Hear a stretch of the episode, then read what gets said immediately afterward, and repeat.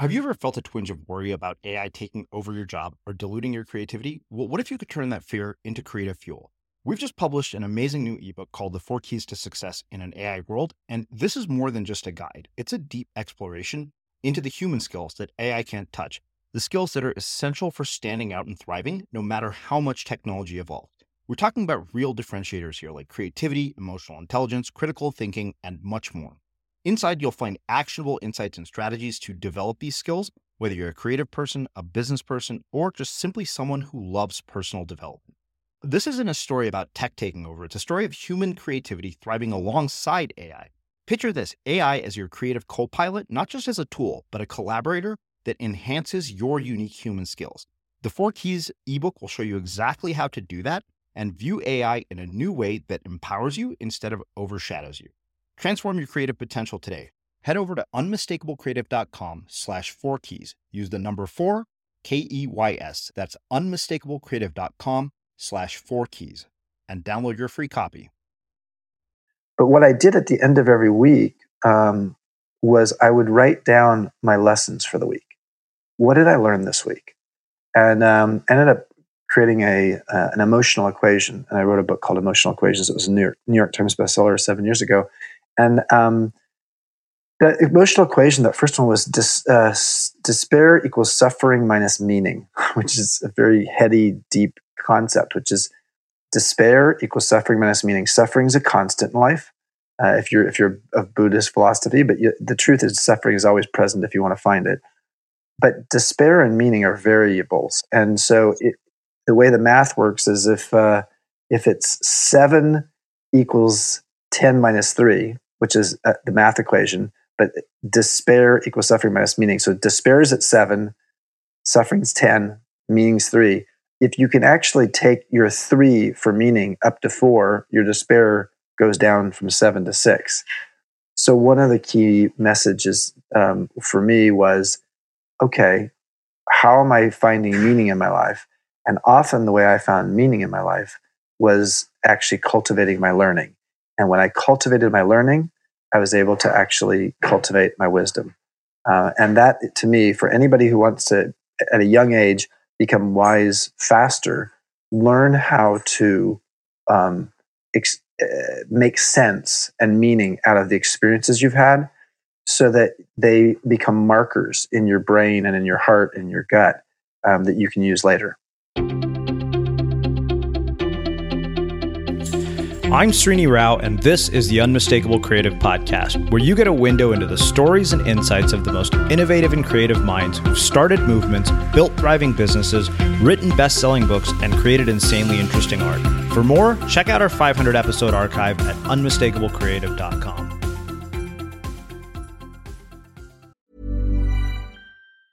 Small details are big surfaces, tight corners are odd shapes, flat, rounded, textured, or tall.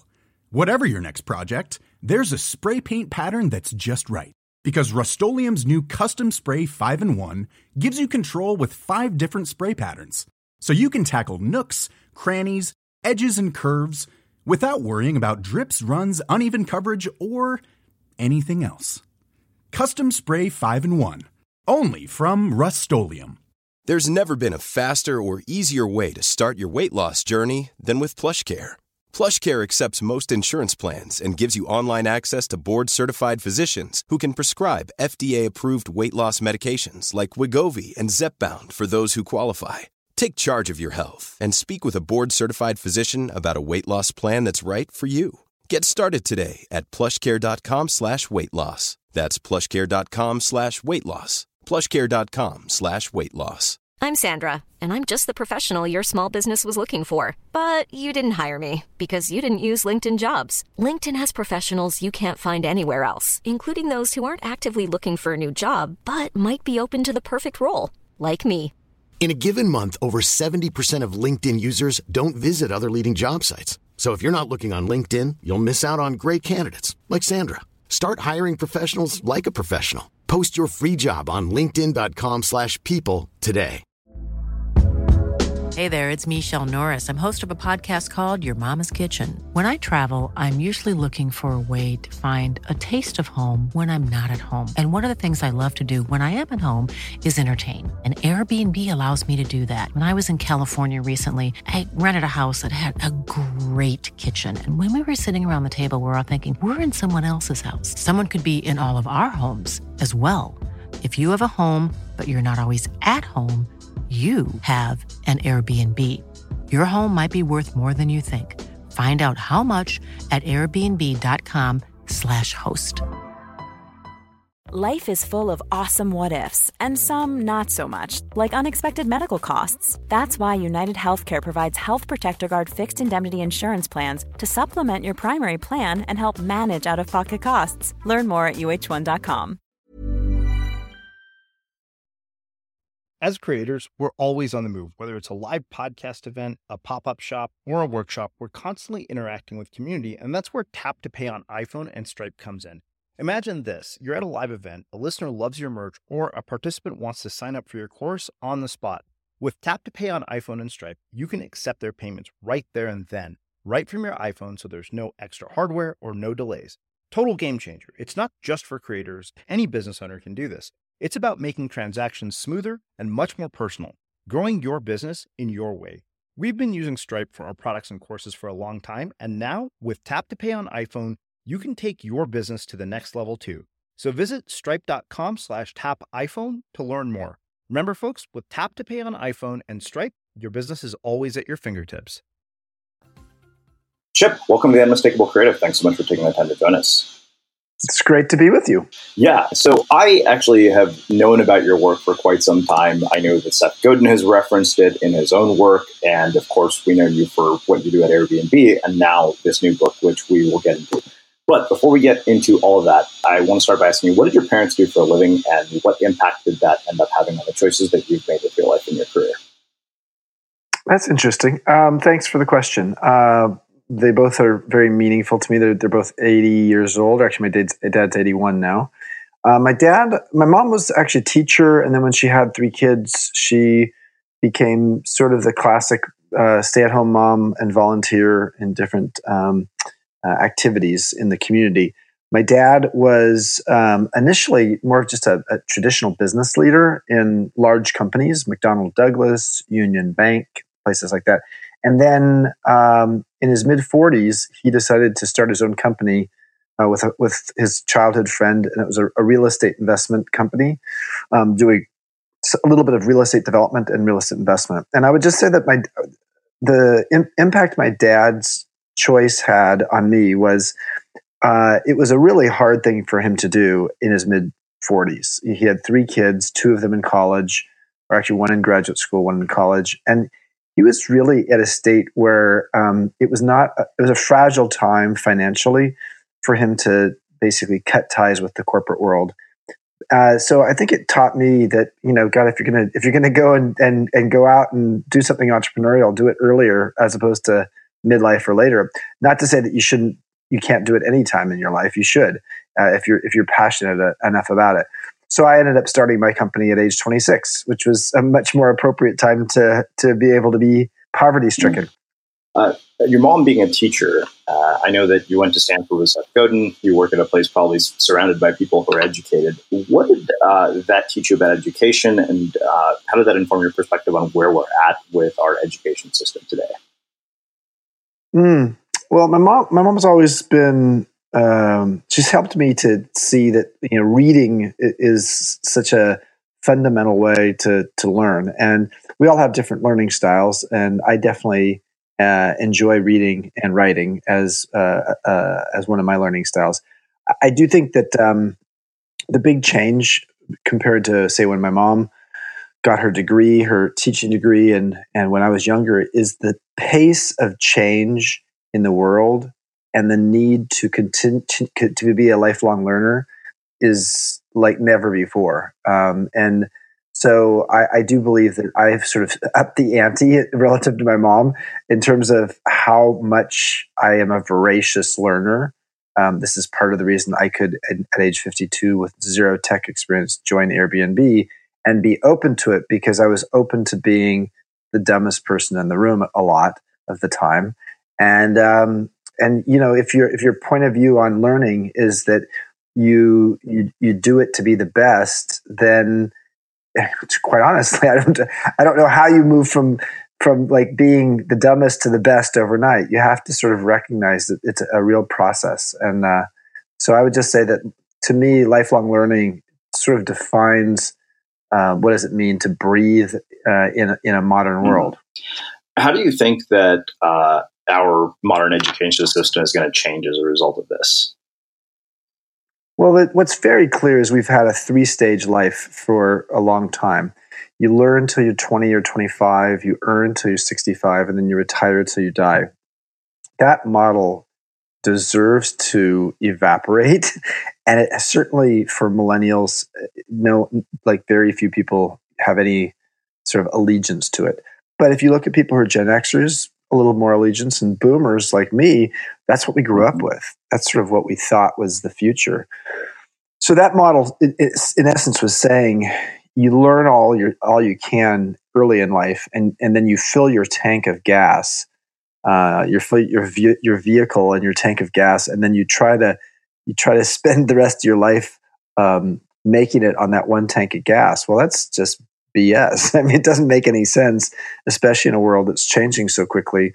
So, uh, I, what I think is we need to have pit stops along the way. And, you know, l- lifelong learning means you're, you're learn, learning all the time, but you may actually take breaks in midlife or in mid 30s or whenever. And so, what that means is educational institutions, whether they're the new kinds like MOOCs or they're the old kinds like the traditional you know, higher education, they all need to be open to um, not just educating people 25 and younger.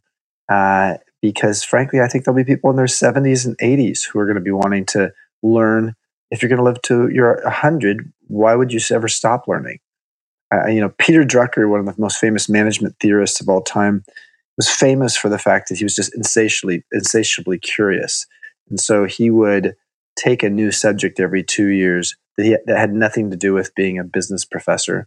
And he'd learn everything about it to become, you know, sort of a world's leading expert in it. And I think that kind of, it's part of the reason he lived to age 95. It's part of the reason he had a fertile mind. Um, and I think that that's going to be more of the model of the future. So, speaking of education, uh, I know you said you started your, your company at, at 26, and uh, I do want to talk about that. But I think the thing that I remember very distinctly in uh, probably a handful of Seth Godin interviews was he said that you guys had formed this group at Stanford Business School uh, where you would get together once a week and you would meet to discuss your ideas. Can you tell us a little bit about that? What prompted that? Uh, and what did you learn from that experience? Yeah, it's uh, it's I, I, have such a fondness for that time and for Seth. Uh, you know, there were five of us. They all we were all guys. We were the youngest people in the class. Um, I think Seth and I might have been the two youngest. I came straight in from undergrad, so I was 21 years old when I started Stanford Business School, which is you know not just unheard of now; it was unheard of then too. It was just really unusual. I had taken some time off as an undergrad. I had some extra uh, extra uh, AP credits, and so it allowed me to work as an undergrad. So we were the young people in the class, and and you know our classmates ma- made us feel that way. they often actually told us that um, they were uh, very interested in having us speak less because in class because we really didn't have much to offer, um, and so. What, yeah, so so it's sort of like we became sort of each other's best friends because like we we sort of were of the mindset that we could um, maybe we could actually help tutor each other. And that's uh, a little bit of what we did is we um, we we all five of us had a, a very entrepreneurial streak in us as well.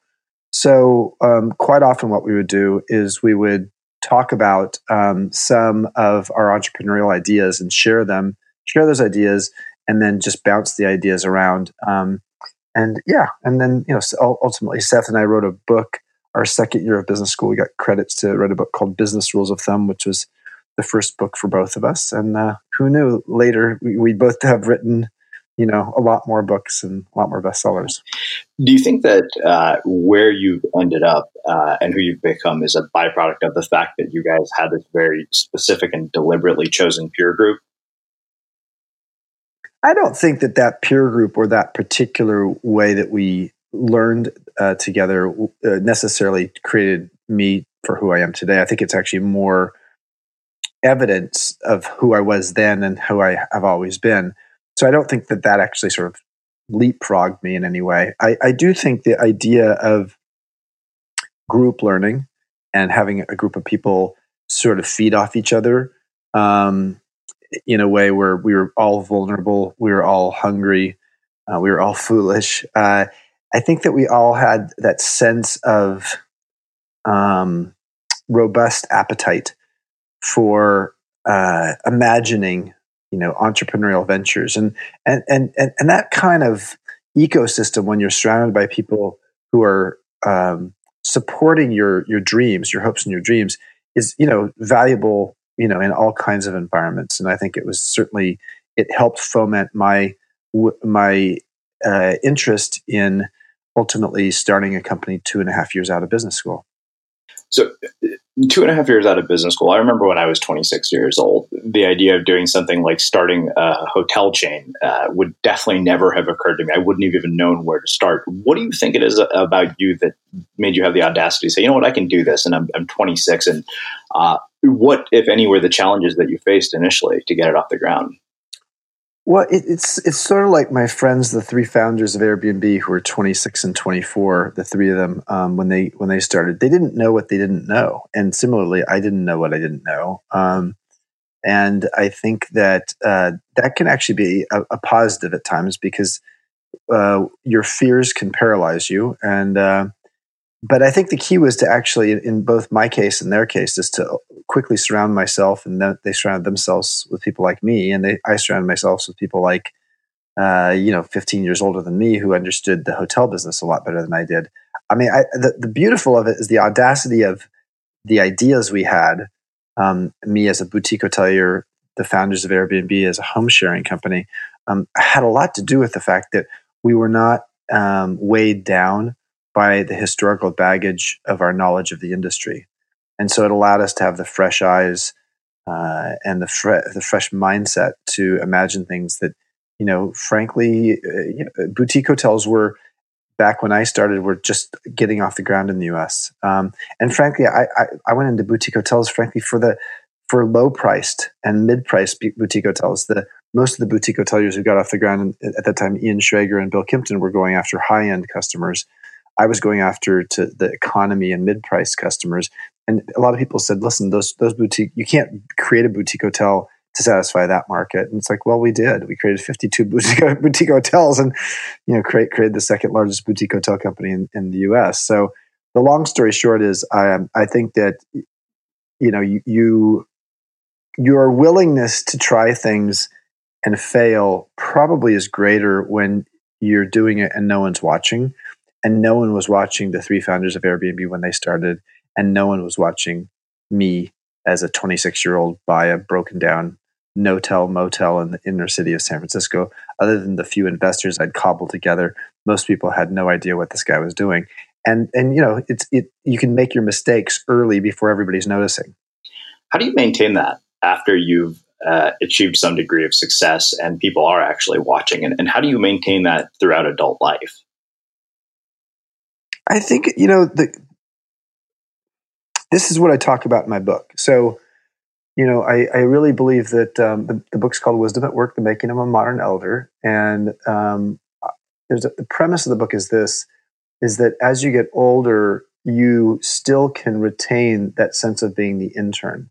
I was brought into Airbnb to to be the elder uh, because of my industry knowledge. But the truth is, I, I, was 52 years old when I joined, and I'd never been in a tech company before, so I didn't know a damn thing about technology, the lingo, the strategy, etc. And then I became head of strategy for the company for a tech company, which is like, what really? I'm, I'm, the head of global hospitality, and now I'm head of strategy too. And I, you know, I've never worked in a tech company. Um, this was six years ago almost.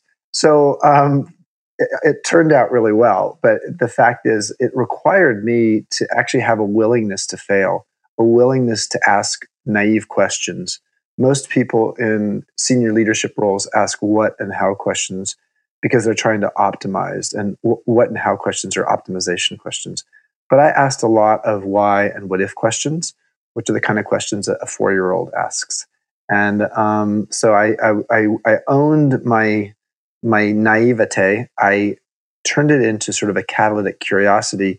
And frankly, because I had a fresh pair of eyes, I actually, with some of my why and what if questions, discovered things that the company had had a blind spot about that needed to get changed and that we could actually leverage. And that, you know, frankly, whether like a few examples, business travel. I said, you know, business travelers like having long term stays sometimes if they're re- corporate relocations, they're doing project work, stuff like that. Oh my God! When I first started talking about doing business travel at Airbnb, I was like, "You're kidding me! No, we don't want we don't want corporate suits. They don't that you know didn't doesn't fit our belong anywhere spirit. It's like, wait a minute. You know, you guys were like when you had your first guests coming to stay with you on the air mattresses on your floor uh, you it was three people coming to a business a design conference. They're coming for business. That was business travel. So the the origins of Airbnb are business travel. So you know today seven we have, have over seven hundred thousand companies that have signed contracts for Airbnb for work. Um, so that's just enormous. And uh, there was a program called the Superhost program when I joined. Only had 200 of them in the world, and they hadn't signed up a new one in a year and a half it was a program on life support that was supposed to be actually shut down. Um, and I was like, you know, what we need here in order to actually, since our, the people providing service at our Airbnb listings are not our employees, they are our, you know, sort of micro entrepreneurs. They're our host community. We need to actually understand the psychology of being a host, and and the idea of having both intrinsic and extrinsic motivation is going to be critical to us helping these hosts do their best um, and if, if the hosts are doing their best, we're improving the quality on the platform. And so we took the Superhost program and completely remade it. And uh, there are now 600,000 hosts on the, on the, I'm sorry, 600,000 superhosts on the platform. And, and it's a, a, measure of quality. And it's something that, you know, that our guest community appreciates because it helps them know, okay, you know, I, I have a little bit more confidence in someone who's a superhost. Or thirdly, you know, the the peer to peer review system that Airbnb had um, was very much like Yelp or TripAdvisor, which is great, um, uh, and it allowed you to read other people's reviews, but it actually had some tragic flaws in it that led to a lot of retribution and to some people not actually um, using it. And so I came in and asked some why and what if questions. And next thing I knew, we were changing the peer to peer review system in some fundamental ways that actually got it to be a lot better such that now 70 to 75% of our hosts and guests review each other, which is shocking because in the hotel industry, which I know well, only 5% of people actually, uh, guests, fill out an online review form. So that kind of instantaneous feedback loop is so valuable as a means of Airbnb improving guest satisfaction throughout our whole system. So, long story short, is those are three specific examples of where I was naive I had a point of view that came, frankly, from asking a why or what if question that led us to doubling down on three different programs that have been very successful in the company. Wow. So, in the book, you basically distill this into a couple of forms of wisdom, and you actually go through a number of lessons. And uh, these things stood out to me. You talked about good judgment. You said the more we've seen and experienced, the better we can handle problems as they come in stride. Unvarnished insight, emotional intelligence, holistic thinking, and stewardship. Uh, are those things uh, uh, things that come about as a result of just experience and, and you know having been around for so long? And how do you cultivate these things on a regular basis? Yeah, the thing that's interesting, and I write about in the book, is that wis- there's very little evidence that wisdom and age are correlated, which is sort of a sad and shocking fact. Um, uh, and so for you know so I so it's interesting. I'm writing a book about wisdom at work and I'm an older person in a younger workplace. So I think people naturally say okay well you know the wisdom all resides with the old people. That's not true. But here's the other fact. People who actually cultivate and harvest their wisdom over the course of a lifetime do get wiser with time. So while the average person is not cultivating and harvesting their wisdom those that do it can be wiser at age 55 than they were at 25. And I can say quite definitively the decisions I make today, you know, at age almost 58, are better than the decisions I made at age 25 in general, because I actually have developed this pattern recognition. You know, pattern recognition is a, a, a definitive part of what wisdom offers. And pattern recognition is basically understanding something from the past, seeing something, having the instinct, maybe the gut instinct, maybe it's, you know, maybe it's conscious, maybe it's unconscious, that you can see, ah, I've seen this before. And using that I've seen this before mentality to say, ah, it, it's influencing my decisions moving forward. So how how do you um, how do you harness that? Well, I think absolutely doing sort of after action reviews, which is something we did at Airbnb, which was a way for us to sort of say after we had done some big project or launched something, um, what did we learn from it? Uh, when I was going through a very difficult time ten years ago, when I wanted to sell my company Joie de Vivre in the bottom of the Great Recession. Um, and I was really actually, I was probably clinically depressed at the time. I, it's at the time I, I wasn't really getting help for it. I probably should have been. But what I did at the end of every week um, was I would write down my lessons for the week. What did I learn this week? And um, ended up creating a uh, an emotional equation. And I wrote a book called Emotional Equations. It was a New York, New York Times bestseller seven years ago. And um, the emotional equation, that first one was dis, uh, despair equals suffering minus meaning, which is a very heady, deep concept, which is despair equals suffering minus meaning. Suffering is a constant in life. Uh, if you're if you're of Buddhist philosophy, but you, the truth is suffering is always present if you want to find it. But despair and meaning are variables, and so it, the way the math works is if uh, if it's seven equals ten minus three, which is uh, the math equation, but despair equals suffering minus meaning. So despair is at seven, suffering's 10, meaning's three. If you can actually take your three for meaning up to four, your despair goes down from seven to six. So one of the key messages um, for me was, okay, how am I finding meaning in my life? And often the way I found meaning in my life was actually cultivating my learning. And when I cultivated my learning, I was able to actually cultivate my wisdom. Uh, and that, to me, for anybody who wants to, at a young age, become wise faster, learn how to um, ex- uh, make sense and meaning out of the experiences you've had so that they become markers in your brain and in your heart and your gut um, that you can use later. So uh, you, alluded to to dealing with depression, and I think that you know you look at the world today, and we're seeing sort of a rise of mental health issues across the board. Uh, you know, from celebrity founders to you know people like Anthony Bourdain committing suicide. Uh, I wonder, one, how did you get out of it, and what role do you think that the world that we live in, in terms of technology and, and social media and all that, plays in, in the issues that we're dealing with? Well, it's you know there are a lot of in, external influences. There's that's there always have been. You know there are a lot of people in depressing. You know you could have been a pioneer going across the uh, the prairie uh, and you know having people die because they didn't have food, and that could lead to depression. But uh, generally speaking, and this is sort of an, an odd thing to say, but it's gen- depression. The way we understand it in the modern world is often a sort of first world phenomena. It doesn't mean that people aren't depressed in third in sort of third world or developing countries of course they are but in some ways when people are in a state where it's very survival driven. Being depressed actually puts your survival at risk.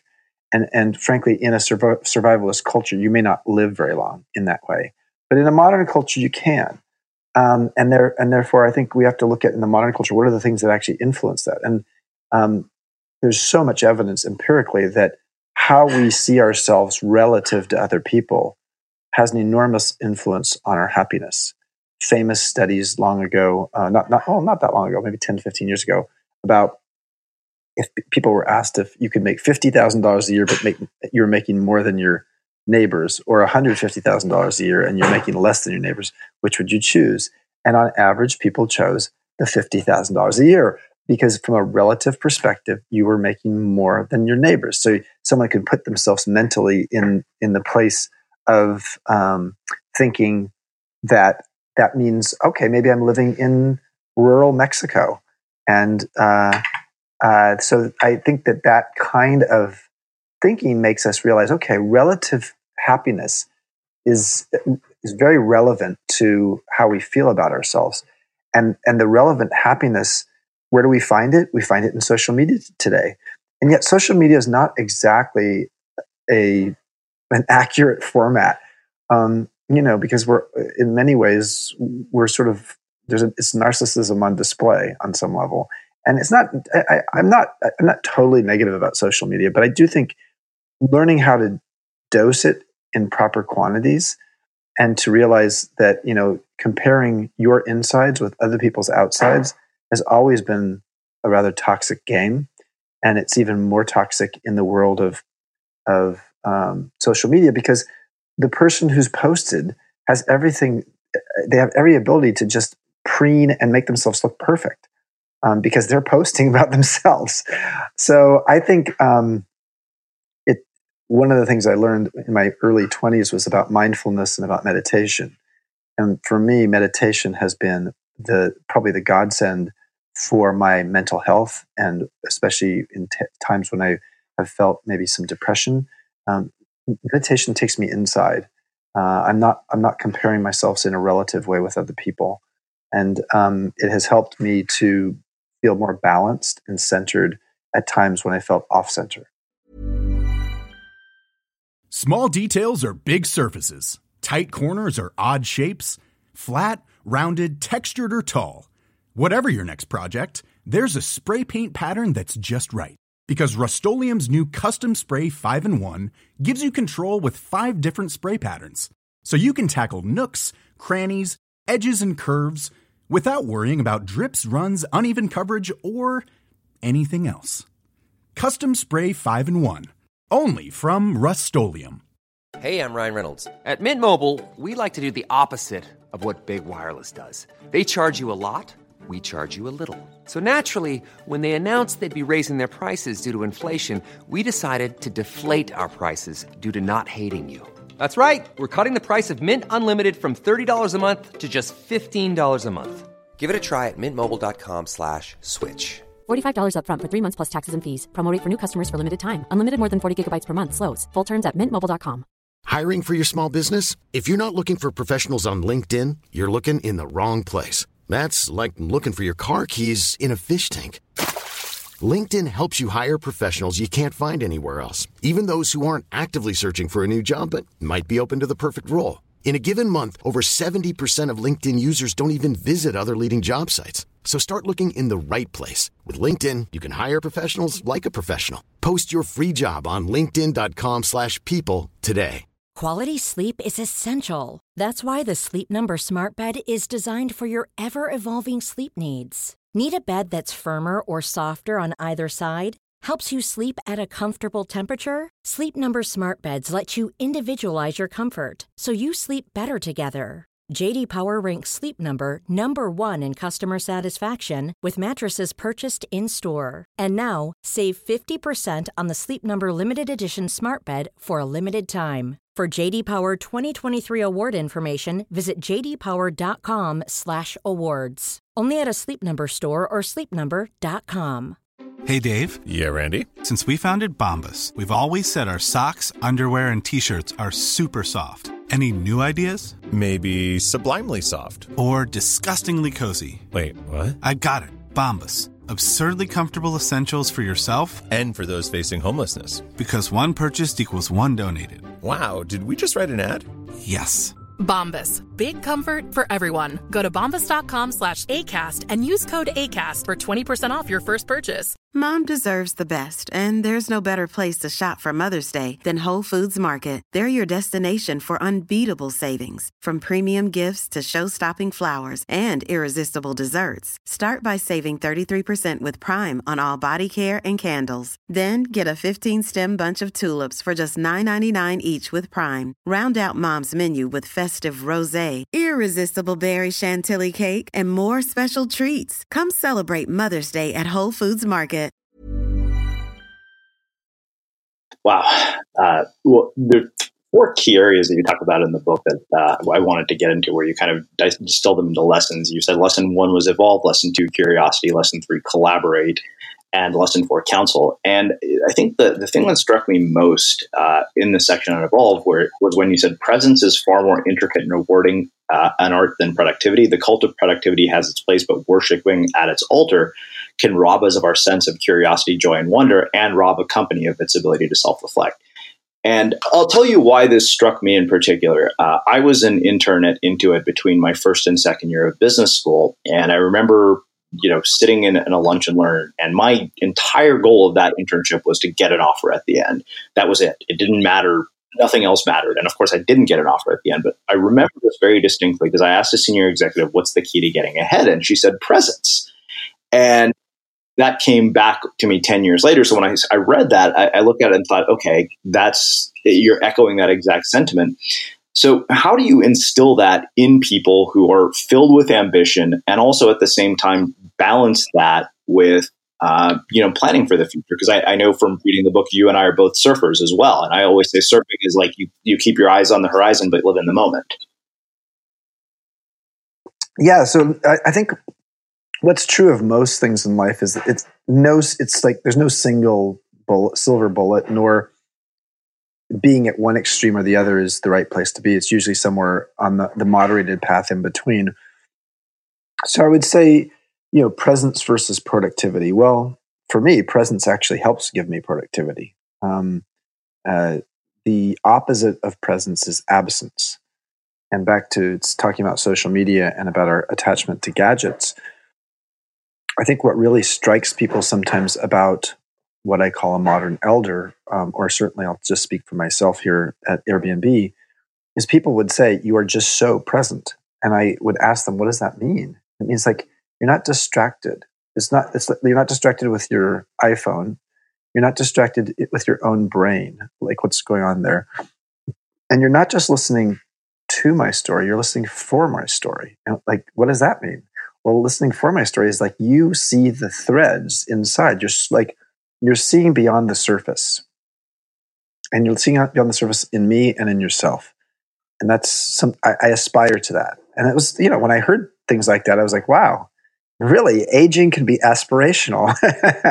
You get older and you, maybe you build a little more presence with time. So presence is a really valuable gift. And yet if you're spending 10 hours a day meditating um, to build your presence, you there is a there's a point at which presence needs to actually then translate in the in the in the organizational world to productivity and to action.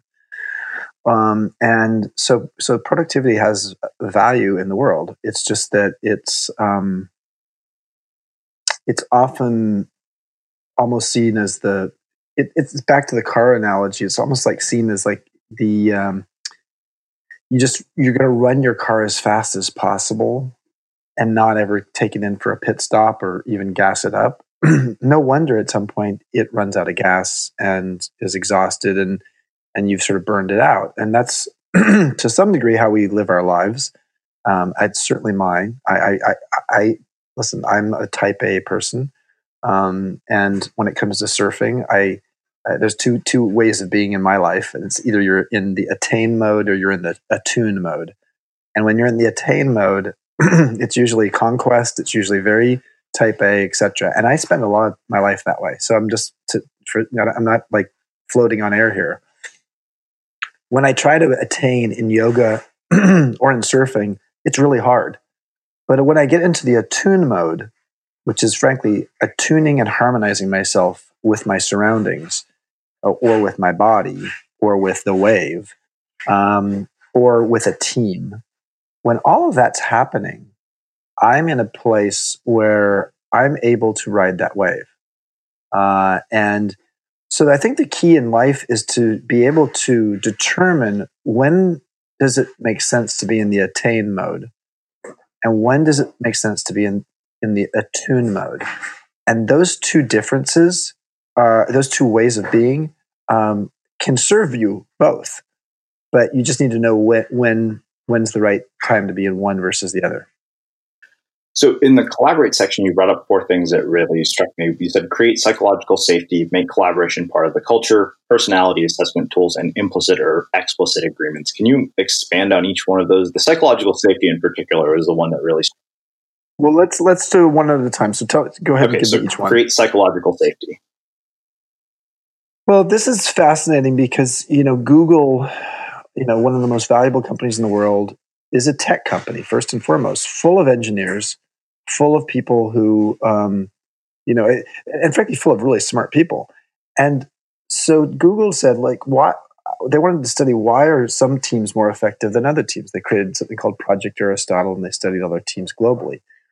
And what they found is the num- there were five key reasons for uh, uh, the effectiveness of teams, but the number one, far and away, was psychological safety, which in essence means that everybody on a team feels appreciated and respected and able to communicate um, and without fear of reprisal. And this includes introverts. It includes people who are the others in the room, the people who don't look like everybody else in the room. Cognitive diversity um, uh, is very relevant to this as well. So, one of the relevances of this to my experience and the book was I saw the teams when I joined at Airbnb. Was, the teams were generally mostly young men um, who were incredibly competitive with each other, and there was not that much of a collaborative spirit for some of them. And and frankly, it was the women or the older people in the room who frankly helped create the collaboration. Um, and that was the part that was remarkable. It was that it like it was it was the people who were so called the others on the teams um, and so I think that you know the key, one key lesson here is that um, having uh, cognitive diversity on a team is very valuable because it means you don't get into the group think that can happen. Um, and so that, that's my thoughts on psychological safety. What do you say to somebody who doesn't feel like they're in a situation where they have psychological safety? Because I can tell you from the bosses that I worked for that I pretty much gathered that okay, me and the corporate world are never meant to be again. You know, I, I think um, the key is that, first of all, even bringing up those two words, psychological safety, is not a bad idea uh, to a boss who may be sitting in meetings with you. Now, you may, especially if you're a guy, a lot of guys say, "Oh God, I feel like such a wimp." You know, I need I need psychological safety. Um, no, you know, the point of this is not to say that you're a wimp or that somehow you're fragile. It's actually to say um, the environment that is set by whoever's leading the meeting can have an enormous influence on people doing their best work in the meeting.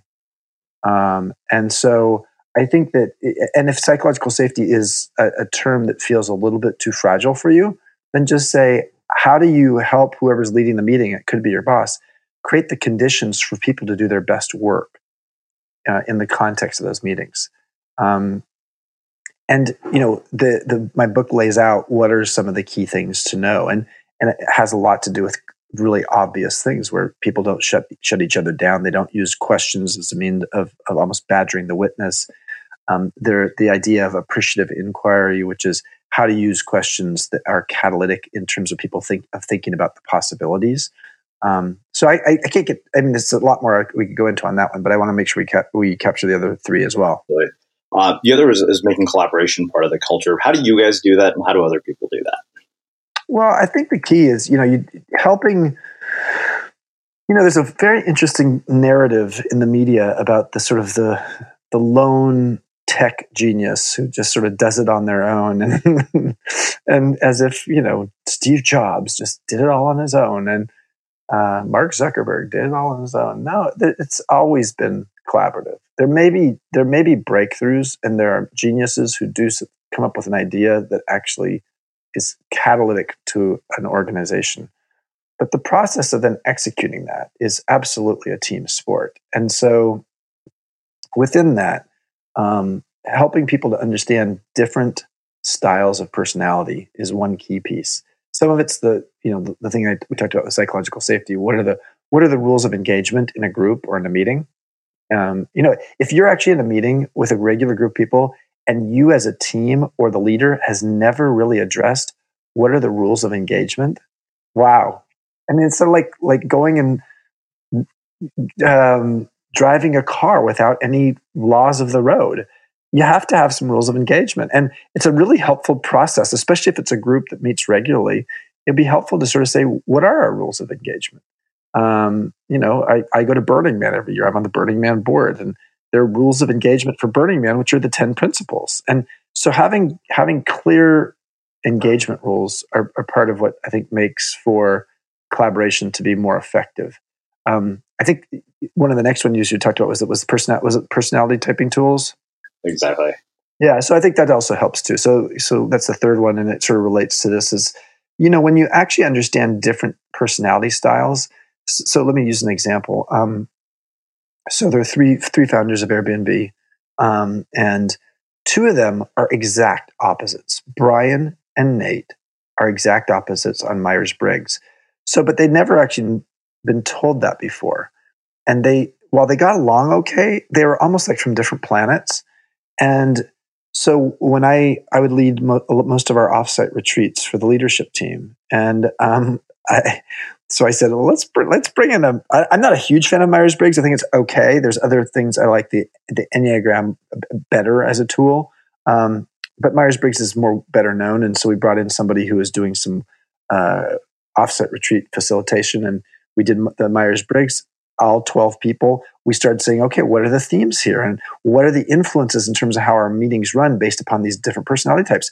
But I would say for Brian and Nate to come to the conclusion, like, oh my God, we're exact opposites. There's 16 types, and there's only one other type that I could be the exact opposite of, and you are it. that became quite valuable because those two who previously were almost I wouldn't say they were they were never suspicious of each other, but but but sometimes maybe not on the same page. They all of a sudden started having a respect to realize, wow, he has my back. He is the complement to me, uh, the yin to the yang, and that actually really helped them to create uh, and forge a much much closer relationship, uh, working relationship.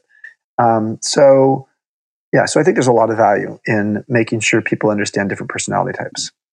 And I guess the final one is implicit or explicit trade agreements. What do they mean? Yeah, what that what that speaks to is the idea um, more related to the idea of mutual mentoring. Um, I was brought in to be the head of global hospitality and strategy at Airbnb, but I, t- I oversaw about six or eight other things. But one of the other things I was brought in to do was to be Brian Chesky's in-house mentor. Um, but what became clear to me is that Brian knew a lot of things I didn't know. Now, I was his mentor when it came to emotional intelligence, leadership skills, uh, maybe strategic thinking, and a few other things, and certainly the industry knowledge of the hospitality business. But Brian understood the tech industry. He understood Silicon Valley. He understood the Silicon Valley investors. He understood millennial travel habits. Um, and so uh, the implicit trade agreement is the idea that there is somebody else out there in your organization who you could learn from and they could learn from you. And you don't have to write up a formal trade agreement, nor do you actually even have to say to each other, we are going to have a formal mutual mentoring relationship or even a mentoring relationship. But you could just say, hey, once a week, what if we just actually grab some, you know, 30 minutes of tea or coffee in the afternoon and let's just let's just riff. Um, and some of the riffing may get to the place of saying, hey, I, you know, I see that you're really good at this. Um, in my case, it was like, show me how my iPhone works. There's a lot of apps and, and, things on my iPhone. I just have no idea how they work. And so sometimes it was that, that much instructional. In Brian's case, it was often, you know what? I'm having a really hard time getting through to the following three people um, and in terms of how I'm trying to help them as their leader. What am I doing wrong or what could I do differently? So you know, that was a great example of okay, I was offering Brian some EQ, emotional intelligence, and Brian was offering me some DQ, some digital intelligence. What do you think it is uh, that has enabled people like Brian and the founders of Airbnb to perform at the level that they have and achieve the success that they have, personality wise, discipline wise? Are there things about them you think that really have enabled them to, to get to this level? Well, let's start with the fact that and I'm not sure if this is absolutely accurate, but we have done some research and have not found it. I don't know if there's ever been a company that has three founders still actively involved Um, Joe's a little bit more involved in the innovation lab part of it, but he's still actively involved in business. He's still on the board. I don't know of a company that has had three young founders grow the company to this kind of valuation and still have all three, 10 years into it, still actively involved. So I'm really proud of that fact. I've been there for five and a half of those 10 years. And I really know that when I joined, there were some challenges with the three of them. Not, none, none that were, you know, if I had never shown up, they probably still would have made it worked out. Probably. But who knows? It, it was definitely dicey at, at, times. But I think what's really critical is that they have built a, a level of respect for each other and they, they are additive to each other. Each, each of the three of them has a, um, a particular sort of superpower that is really valuable to the company and maybe respected by the others. Um, they've been they're constantly all three are constantly willing to learn and get better. Um, uh, there's Carol Dweck's book Mindset about growth mindset versus a fixed mindset. Um, I sort of introduced that idea to them, and they all said, "Listen, we want to be individually with a growth mindset. We want the company to have a growth mindset." So I think that meant that we were, there was a constant interest in improving ourselves as opposed to just proving ourselves. Um, so I think there's a, there's a lot of there's a lot of factors. Um, you know, clearly the the business it helps when your business is doing well. so uh, you know the Airbnb took had a very difficult first two years, and then by about 2010 really started to take off and 2011 is when it really hit in a, a bigger way. I joined in early 2013, so I, by the time I joined, it was already you know a, a fast growing and rocket ship, but it was you know still only about one and a half to two percent of the size of it is what it is today. So um, I want to ask you a few more questions about work and, and sort of success. You, you, said we still have an industrial era mentality toward productivity. How many quality widgets uh, an employee can produce quickly for the lowest potential overhead? And I wonder, one, what do you think the future of work is going to look like, given that we're automating so much and we're doing so much with technology? And this is a really strange question, but why do you think there are people who hate their jobs or end up in jobs they hate? Like, how does that even happen? How does somebody get hired for a job they can't stand? That's a really interesting. So let's start with that part. Um, it's interesting. I had a, I gave a talk yesterday, and I I mentioned something to someone there was a Fortune 500 executive who heard me give a speech a few years ago, and he pulled me aside afterwards and he said, um, "You know what? I have so much deadwood in my company." And I said, "What do you mean deadwood?" And he says, "Just lots of people who are apathetic and don't care. They've been there too long." And I said, "Were they deadwood when you hired them, or did they become deadwood while you were their leader?" um, you know, the fact that they're deadwood is like, you know, you're almost blaming it on them, but I would say take some responsibility. Um, and if it's during your leadership, then that's a bad sign about the culture. If they, if you hired and mistakenly, then that's where raw materials are so essential. A lot of people don't think of their talent as raw materials, and if you have bad raw materials coming in, you're going to have bad raw materials coming out. And so, the, I say, you know, there's questions I love that are my favorite interview questions, and I used to do a lot of the interviewing of senior executives that weren't even high, I'm answering to me because Brian liked my point of view. I really appreciate that we have three kinds of relationships with our work. It's either a job, a career, or a calling. I, I, will not hire somebody if I feel like I'm giving them a job. Even for back in the day when I was a hotelier, someone on the front desk or someone on, as a bellman. If it's just a job for them, it's not worth taking that space and having someone who's just going to be filling a space for a job. I want someone who thinks of it as a career or preferentially a, a calling, although that's more rare. And how do you find that? Well, you ask questions. Like the question I love to ask for people who are going to be on on the front desk of our hotels, is, you know, who are in the service businesses, tell me about somebody something you did for someone else in the last um, month where you were providing a service to somebody that you didn't have to provide, or, or you, you, you just gave something to somebody. What did you do? Who did you do it for? How did it make them feel? How did it make you feel? And the qualitative way of how they answer that question in terms of enthusiasm, uh, you know, just, just the level of you know do, do does do I hear a passion um, has an enormous influence on whether we would hire that person. Even if they already had like you know all this beautiful four seasons background all that stuff but if they didn't answer that one very well it was an indication to me that this was probably a job for them and what i really want to do is i, I don't want to have an accountant on the front desk of a hotel because they like being behind the scenes they're introverted and they like doing numbers. That's not who you know, the person on the front desk of the hotel is going to be somebody who loves providing service loves providing hospitality loves making people happy. Um, and for all those reasons, I think the quality of the questions we ask people, um, and the and the and the and the key of making sure that you are hiring people who fit with the core values of your company and the culture are really essential. And I like core values more than culture. Cult, the risk of saying it, the, you want people who are the culture is that you just get all the same people who look the same. Core values is a little bit deeper than that it's interesting as we were talking about it from the hiring side. Uh, I, think we want to look at it from the side of choosing. And the reason I, this is fresh in my mind is because I'm working on a, a section uh, for a new book proposal about passion and the fact that you know we we have this sort of idea of blindly following a passion that we know nothing about. And I realized how, how many times in my life I'd done that without actually thinking of what is this going to be like day to day, and am I actually engaged in this thing that I'm doing? Mm-hmm.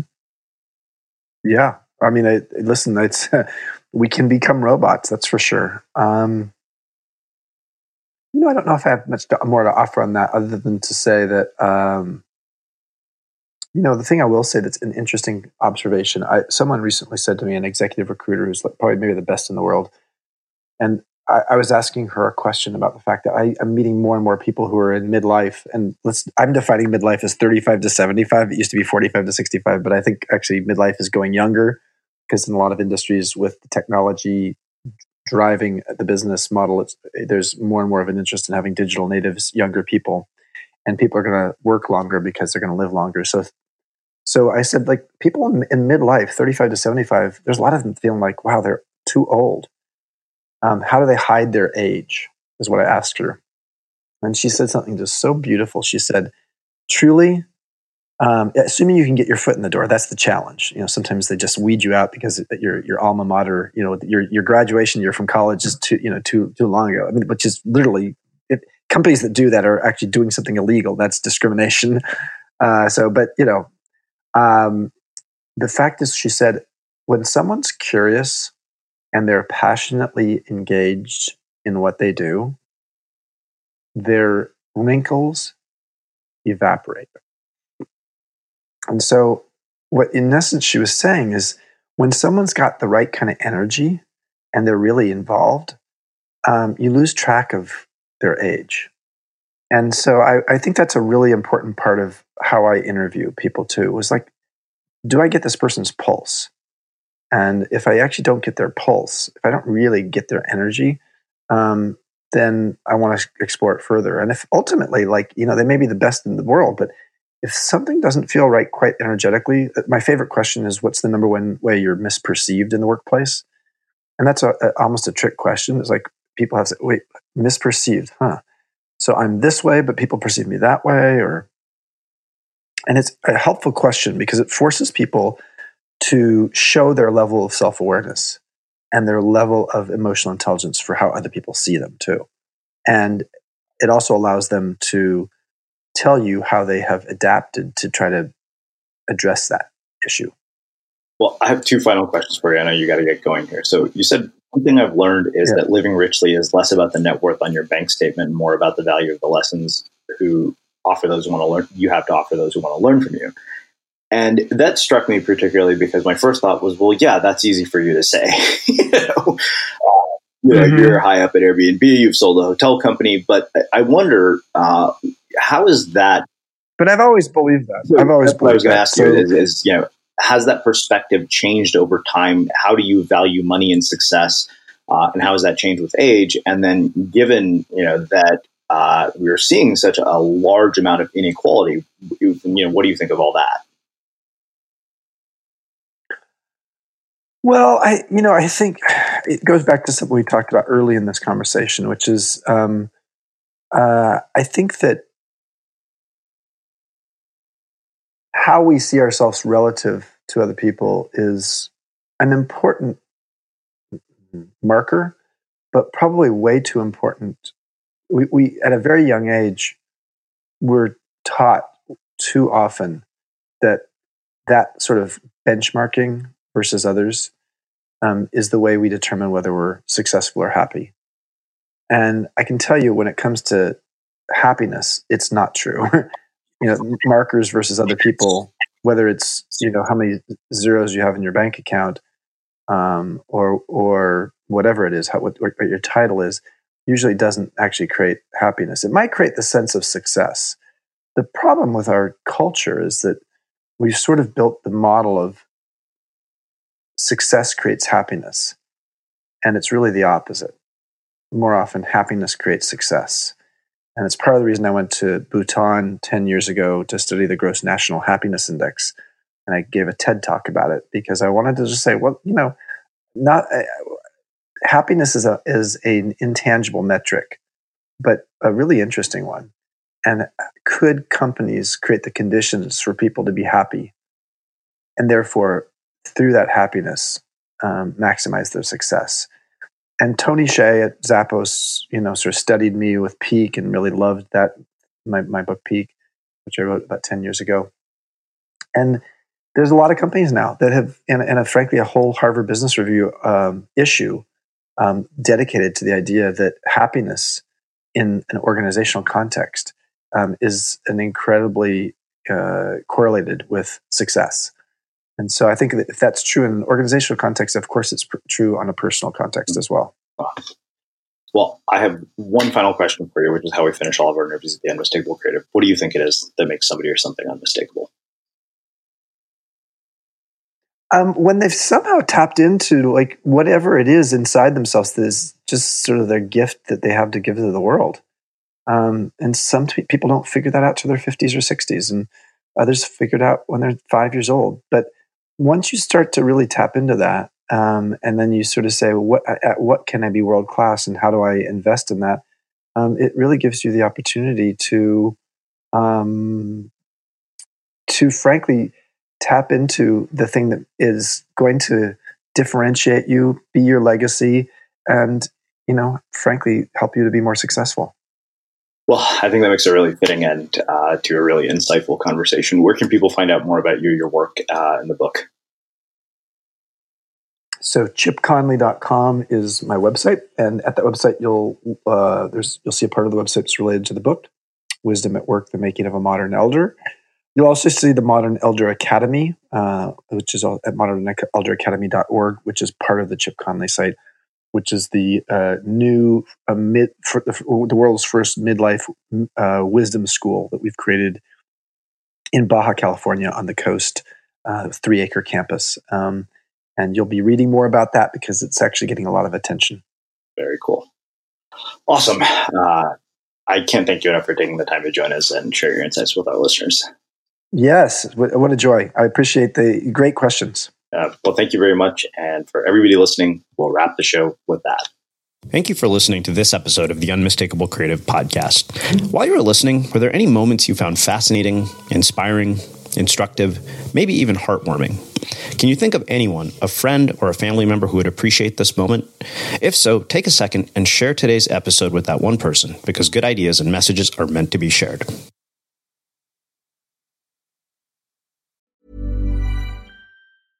Small details are big surfaces, tight corners are odd shapes, flat, rounded, textured, or tall. Whatever your next project, there's a spray paint pattern that's just right. Because Rust-Oleum Custom Spray 5 in 1 gives you control with five different spray patterns. So you can tackle nooks, crannies, edges, and curves without worrying about drips, runs, uneven coverage, or anything else. Custom Spray 5 in 1 only from Rust-Oleum. Even on a budget quality is non-negotiable. That's why quince is the place to score high-end essentials at 50 to 80% less than similar brands. Get your hands on buttery soft cashmere sweaters from just 60 bucks italian leather jackets and so much more. And the best part about quince? They exclusively partner with factories committed to safe ethical and responsible manufacturing. Elevate your style without the elevated price tag with quince Go to quince.com slash upgrade for free shipping and 365-day returns. Hi, I'm Daniel, founder of Pretty Litter. Cats and cat owners deserve better than any old fashioned litter. That's why I teamed up with scientists and veterinarians to create Pretty Litter. Its innovative crystal formula has superior odor control and weighs up to 80% less than clay litter. Pretty Litter even monitors health by changing colors to help detect early signs of potential illness. It's the world's smartest kitty litter. Go to prettylitter.com and use code ACAST for 20% off your first order and a free cat toy. Terms and conditions apply. See site for details. Mom deserves the best, and there's no better place to shop for Mother's Day than Whole Foods Market. They're your destination for unbeatable savings, from premium gifts to show-stopping flowers and irresistible desserts. Start by saving 33% with Prime on all body care and candles. Then get a 15-stem bunch of tulips for just $9.99 each with Prime. Round out Mom's menu with festive rosé, irresistible berry chantilly cake, and more special treats. Come celebrate Mother's Day at Whole Foods Market. Planning for your next trip? Elevate your travel style with Quince. Quince has all the jet setting essentials you'll want for your next getaway, like European linen, premium luggage options, buttery soft Italian leather bags, and so much more. And is all priced at 50 to 80% less than similar brands. Plus, Quince only works with factories that use safe and ethical manufacturing practices. Pack your bags with high-quality essentials you'll be wearing for vacations to come with Quince. Go to quince.com slash pack for free shipping and 365-day returns. Imagine the softest sheets you've ever felt. Now imagine them getting even softer over time. That's what you'll feel with Boll and Branch's organic cotton sheets. In a recent customer survey, 96% replied that Boll and Branch sheets get softer with every wash. Start getting your best night's sleep in these sheets that get softer and softer for years to come. Try their sheets with a 30-night guarantee. Plus, get 15% off your first order at bollandbranch.com. Code BUTTERY. Exclusions apply. See site for details. Have you ever felt a twinge of worry about AI taking over your job or diluting your creativity? Well, what if you could turn that fear into creative fuel? We've just published an amazing new ebook called The Four Keys to Success in an AI World. And this is more than just a guide, it's a deep exploration into the human skills that AI can't touch, the skills that are essential for standing out and thriving, no matter how much technology evolves. We're talking about real differentiators here like creativity, emotional intelligence, critical thinking, and much more. Inside, you'll find actionable insights and strategies to develop these skills, whether you're a creative person, a business person, or just simply someone who loves personal development. This isn't a story about tech taking over, it's a story of human creativity thriving alongside AI. Picture this AI as your creative co pilot, not just as a tool, but a collaborator that enhances your unique human skills. The Four Keys ebook will show you exactly how to do that and view AI in a new way that empowers you instead of overshadows you. Transform your creative potential today. Head over to unmistakablecreative.com slash four keys. Use the number four, K E Y S. That's unmistakablecreative.com slash four keys and download your free copy.